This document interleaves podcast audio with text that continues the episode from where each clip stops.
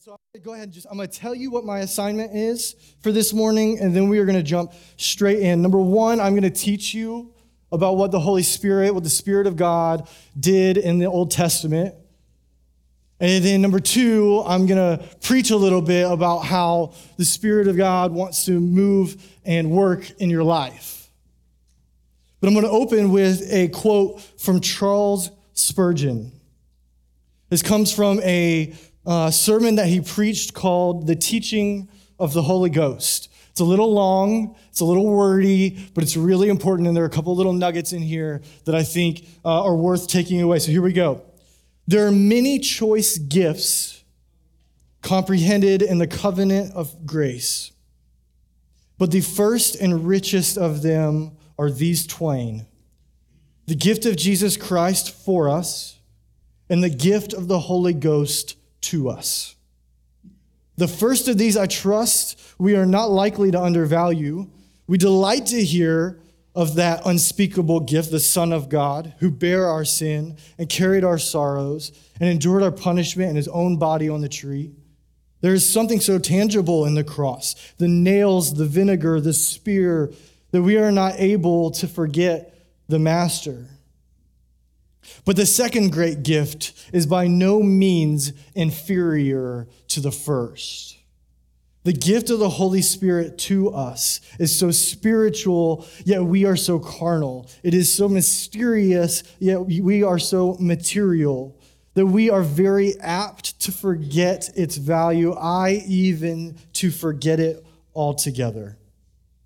And yet, my brethren, let us ever remember that Christ on the cross is of no value to us apart from the Holy Spirit in us. In vain that blood is flowing unless the finger of the Spirit applies the blood to our conscience. In vain is that garment of righteousness wrought out, a garment without seam, woven from the top throughout, unless the Holy Spirit wraps it around us and arrays us in its costly folds. The river of the water of life cannot quench our thirst till the Spirit presents the goblet to our lips. This is what I want you to understand this morning that the Spirit of God is active in your life and it is every bit as uh, powerful in your everyday as the blood was on the day that you said, Wash me clean, I am yours, Jesus. That is what I want you to take away this morning. We're going to jump into the Old Testament, into Exodus chapter 13. Exodus 13. This is where um, the Israelites are being led out of Egypt. If you have your Bibles, you can turn with me. If you don't, it'll be on the screen. Verse number 17, we're going to go through 22. Number 17. When Pharaoh released the people, God did not lead them by the way of the land of the Philistines, although that was nearby. For God said, Lest the people change their minds and return to Egypt when they experience war. So God brought the people around the way of the desert to the Red Sea, and the Israelites went up from the land of Egypt prepared for battle. Let's take two takeaways right here. This is, has absolutely nothing to do with where I am going, but it are two really important takeaways that if we can just glean these, I think uh, we'll find a lot of peace in our walk, um, our everyday walk with the Holy Spirit. Number one, there were two paths for the Israelites out of captivity, and neither of them were ideal to their eyes. One led to a hostile enemy, the other led through the desert to a seemingly dead end of the Red Sea. I want you to understand that sometimes the Holy Spirit will do things in your life and will lead you to areas of your life that look like where is this even going to go like i there's nothing there god but he is leading you away from an enemy, or he's leading you towards a blessing, or he's leading you towards something else, but it may not look with natural eyes what it actually is if you could see through spiritual eyes. Number two is that God very clearly did not reveal to the Israelites where they were going because it says that they left dressed for war.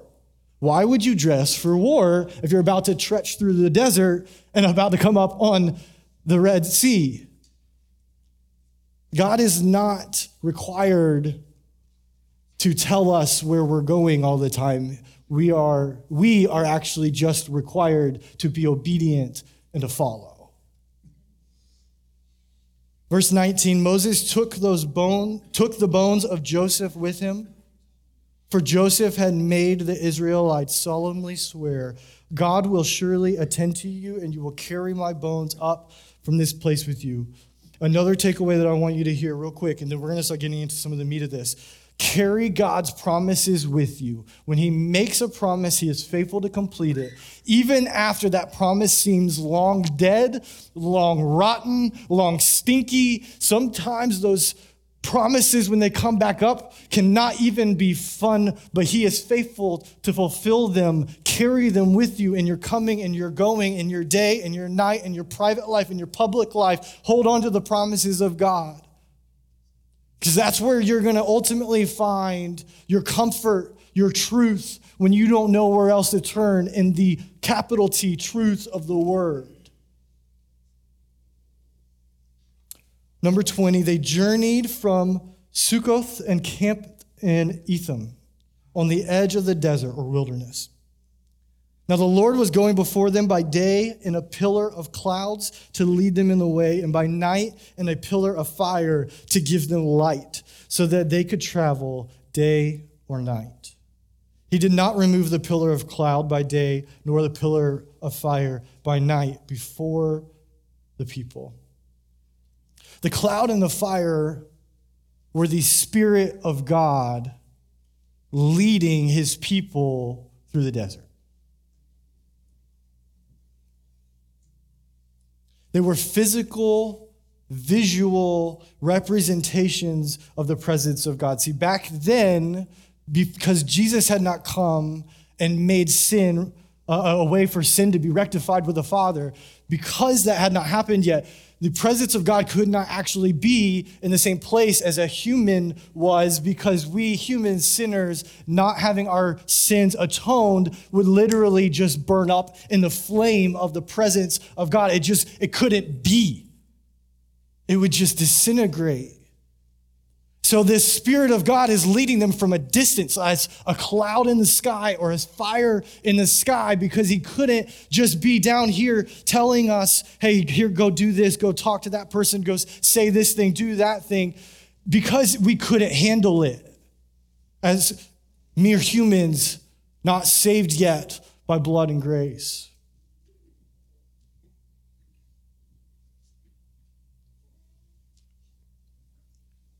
Now we're going to jump to Exodus 40.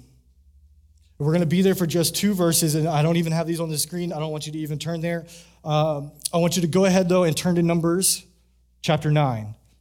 Numbers chapter 9. I'm going to speak a little bit about Exodus 40, and then we're going to jump to Numbers 9, verse 15. In Exodus 40, verse 1 through 32, uh, we hear described the building of the tabernacle by Moses. Moses started building the tabernacle when the Lord spoke to him on the first day of the first month of the second year after leaving Egypt. The important thing that I want us to, to uh, the one word I want us to remember throughout all of this is obedience.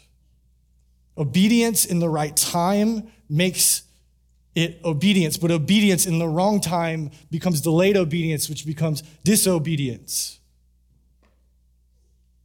So in verse 1 through 32, we read a whole bunch of the details of how Moses constructed the tabernacle, what it kind of looked like, what its form was like. And then in verse 33, it says, And he, being Moses, set up the courtyard around the tabernacle and the altar and put the curtain at the gate of the courtyard. So Moses finished the work. That's the important part here is that Moses finished the work.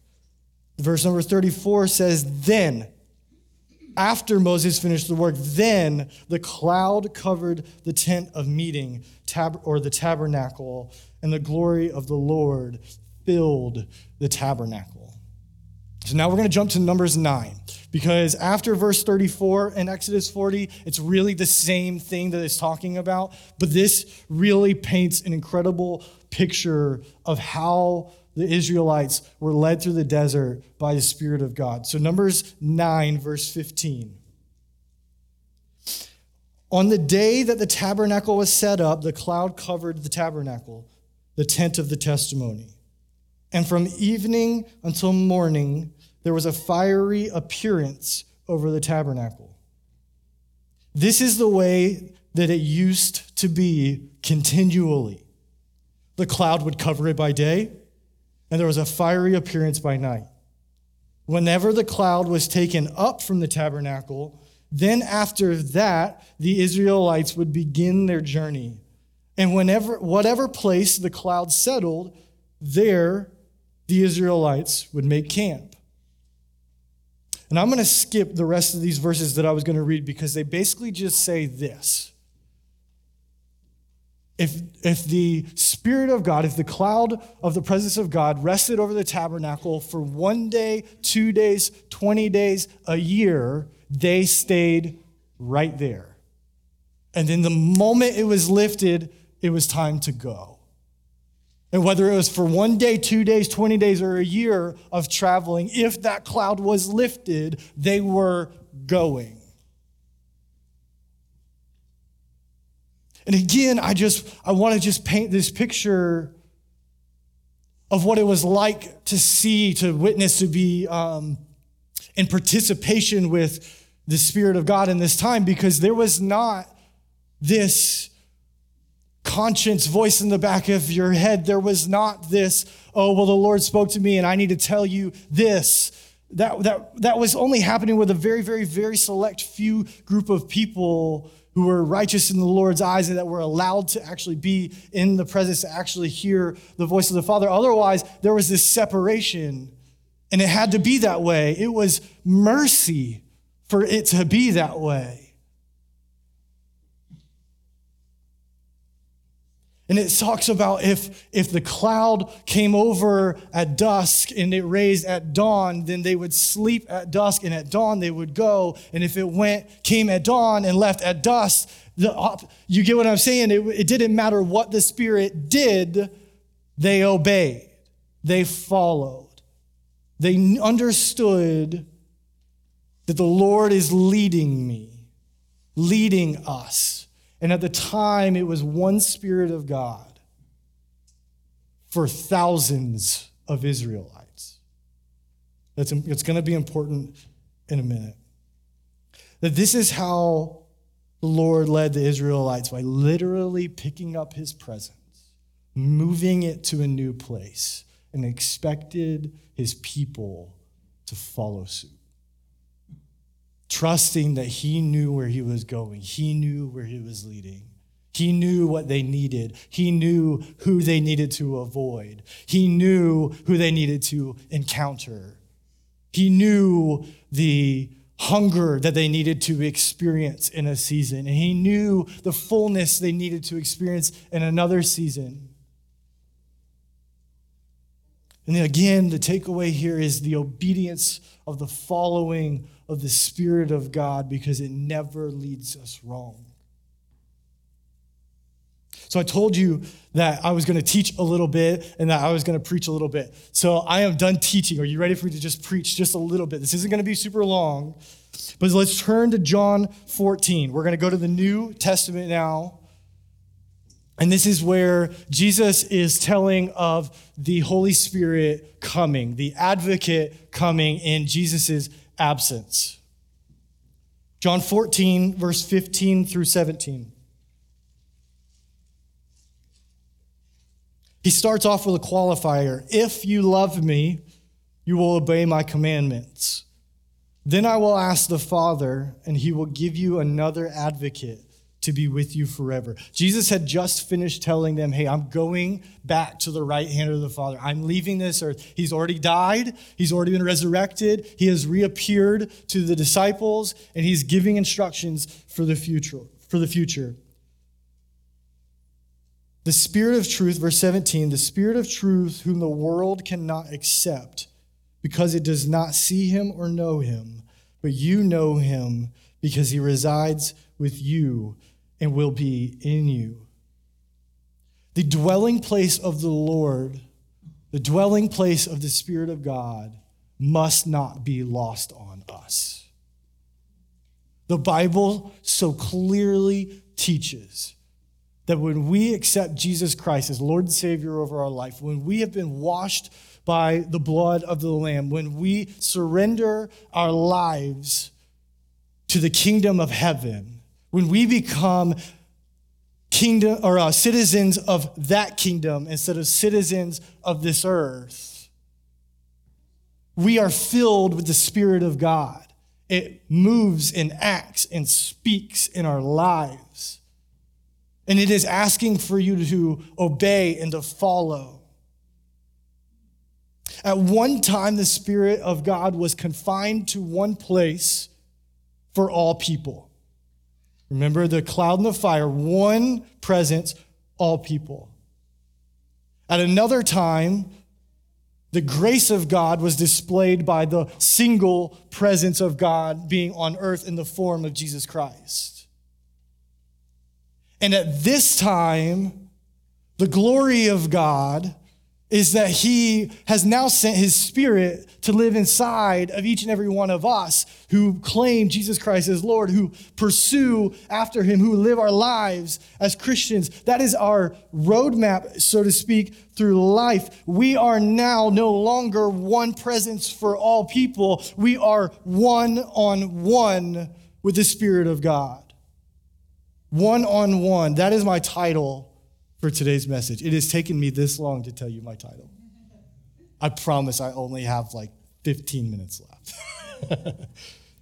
one on one with the presence of God. And it is so important that we understand and we grasp and we cling to the revelation that we no longer have to go through a priest or through a, a, dedicated individual to get to God, to petition God, to be in the presence of God. He is right here with us right now ready to meet your every need, ready to lead you down the right path, ready to, to mend, ready to restore right now.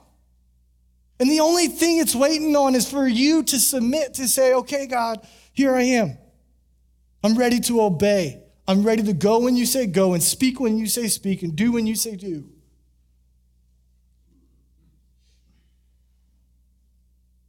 Like the clouds and the fire led the Israelites. The Holy Spirit that lives inside of you wants to lead you and to guide you into truth and into righteousness, into provision, into miracles, into gifts of the Spirit, into many, many blessings.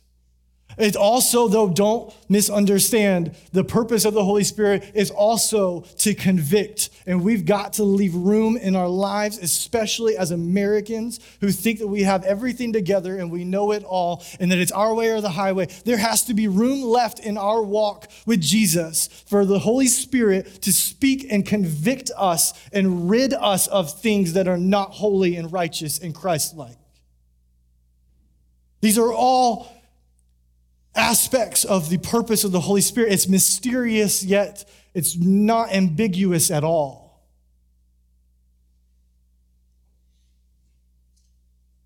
The Bible doesn't tell us why the Spirit would, the, uh, the cloud or the fire would lift at one time and then move and then set in another place. It doesn't tell us, oh, well, I was moving them away from an army that was coming, or I was moving them towards uh, fresher food, or I was moving them for this lesson or XYZ reason. The Bible doesn't say that, at least not in the, the passage of scripture that we read.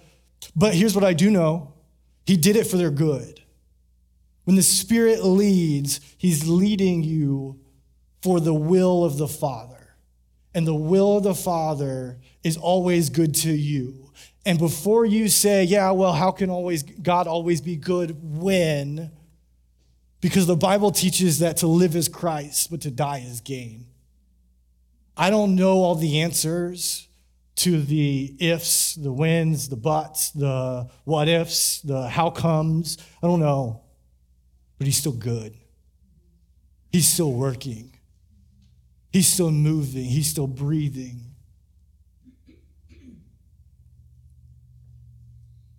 It was what the, the Israelites perceived as a dead end, the Red Sea, that ultimately became, in a sense, their salvation. You see, at another point, the Egyptian army, Pharaoh, got angry over the fact that Israelites had left. See, they had been gone for a little while, and then all of a sudden, this jealousy just started bubbling back up in him, and he couldn't stand the fact that he gave in to this God that he doesn't even believe in. So he decided, you know what, I'm gonna go get him back.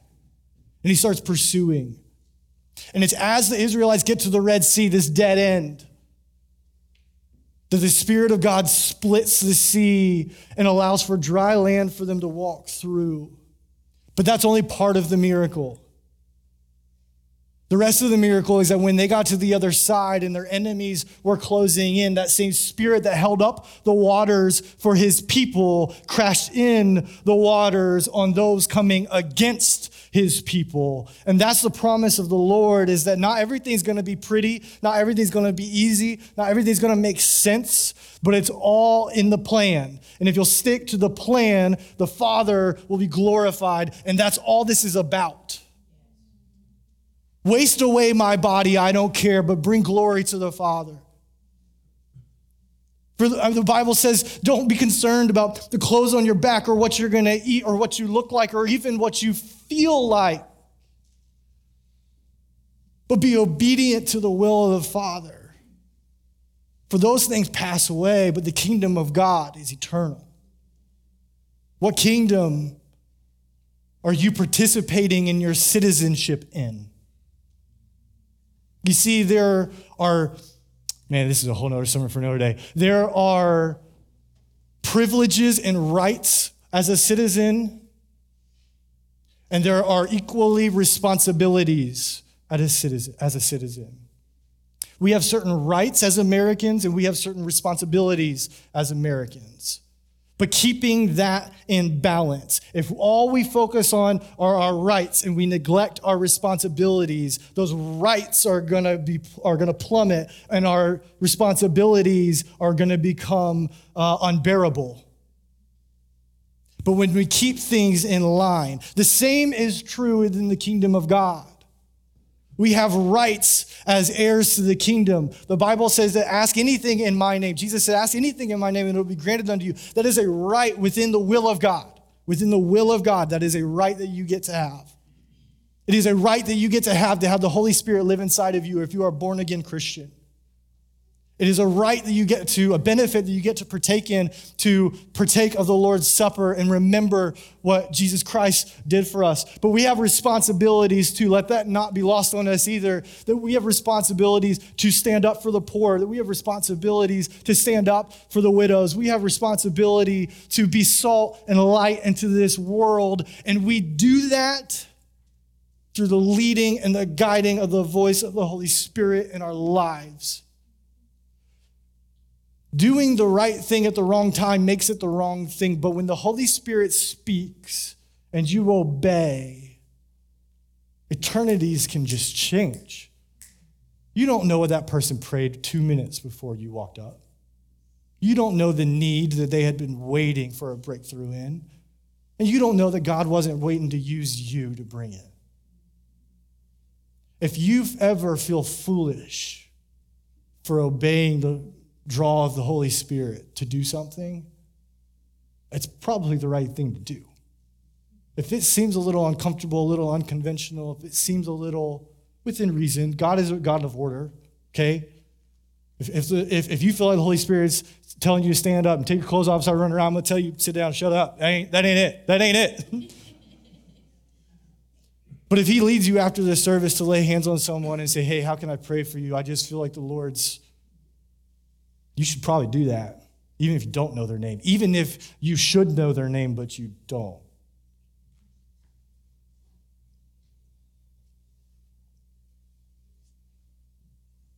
You see, we have better. This is the revelation that the Lord gave me this week. We have better than one presence on all people. We have the presence of God surrounding us on every side, working in us and through us and for us. And we've got to be cognitively aware of this in our everyday lives. To sin against the grace that you received is a spit in the face of what Jesus did on the cross to disregard the direction and the leading and the guiding of the Holy Spirit in your life is to spit in the face of the Spirit who makes all of this possible. How much more are we called to obey the Spirit that lives in us than the Spirit that came in a cloud? How much more responsibility do we have when we don't have as much excuse? At least, at least they could have been like, dude, that's just like whatever clouds are made of, you know, air in the sky. Oh, that's just fire. There must be something crazy happening in the atmosphere. You know, like they, you could brush that off a little bit easier than when you recognize the spirit that lives inside of you is speaking to you and you hear that and you choose to ignore, I think there's going to be some harsher consequences for disobedience from us who the Spirit is alive and active in than there were for them who only had uh, a, a, a portion of the presence of God active in their lives. We're going to close with this Psalm 23. You don't need to turn there. Y'all know this. If you've been in the church for any amount of time, you know this. Verse 1 through 3, I'm going to read them in a different translation than uh, maybe most of us have ever read it. It says, The Lord is my shepherd, I lack nothing.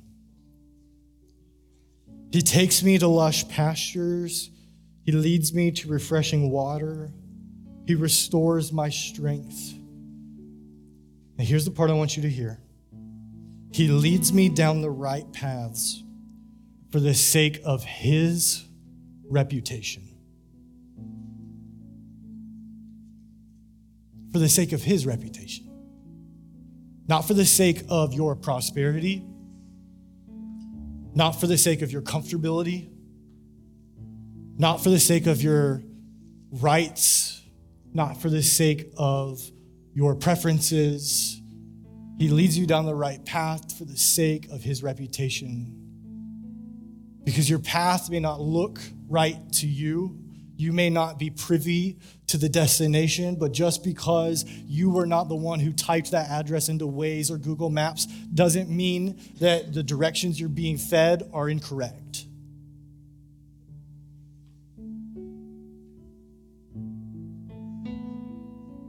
The Israelites were promised a promised land. They were not told where it was, what it was going to look like, what it was going to feel like. They were just told, I have a place for you. Now follow me there. They weren't perfect along the way. I think that's an important thing we need to note. They weren't perfect along the way. There were times that the Spirit was removed because they would build um, idols, because their, their faith would turn away.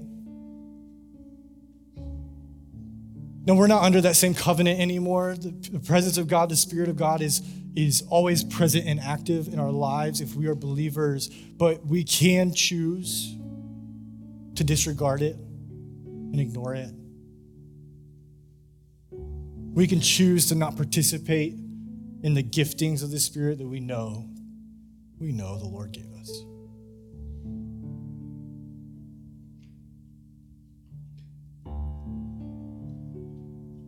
The Holy Spirit is every bit God as Jesus is God, as the Father is God. And if the Spirit leading you were to lead you down the wrong path, he would no longer be God. The Bible teaches us that God the Father, God the Son, God the Holy Spirit are all three in one, and that they are in each other perfect, that they cannot lie, they cannot steal they cannot mislead. And so I want to challenge you this morning to be obedient to the voice of the Lord in your life. You know, maybe you're not comfortable with that term, Holy Spirit. Maybe that's something that's kind of foreign to you. But like when I say the voice of the Lord in your life, or the leading of the Holy Spirit, or uh, a prompting from the Lord, or a word of knowledge from the Lord, all those things are, are, are kind of saying the same kind of thing. The Lord is speaking. And here's what I have been hearing this morning.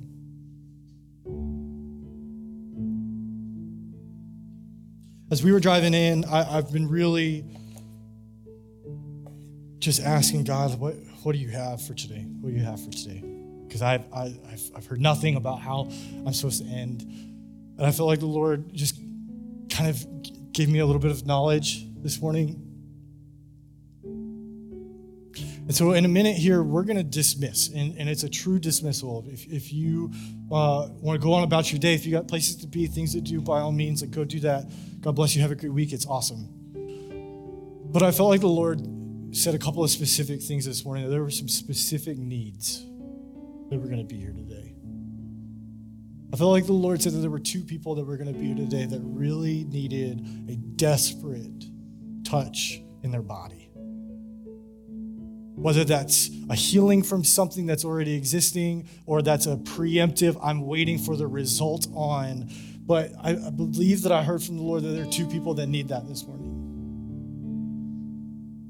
And I believe that I also heard that there was one person or, or maybe or a couple of people maybe that uh, needed a relationship in their life restored through the power of Jesus.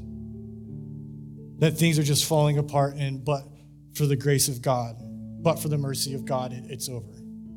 I don't, I don't know if that's marriage or friendship. I have no idea. I'm not pretending to know anything that I don't.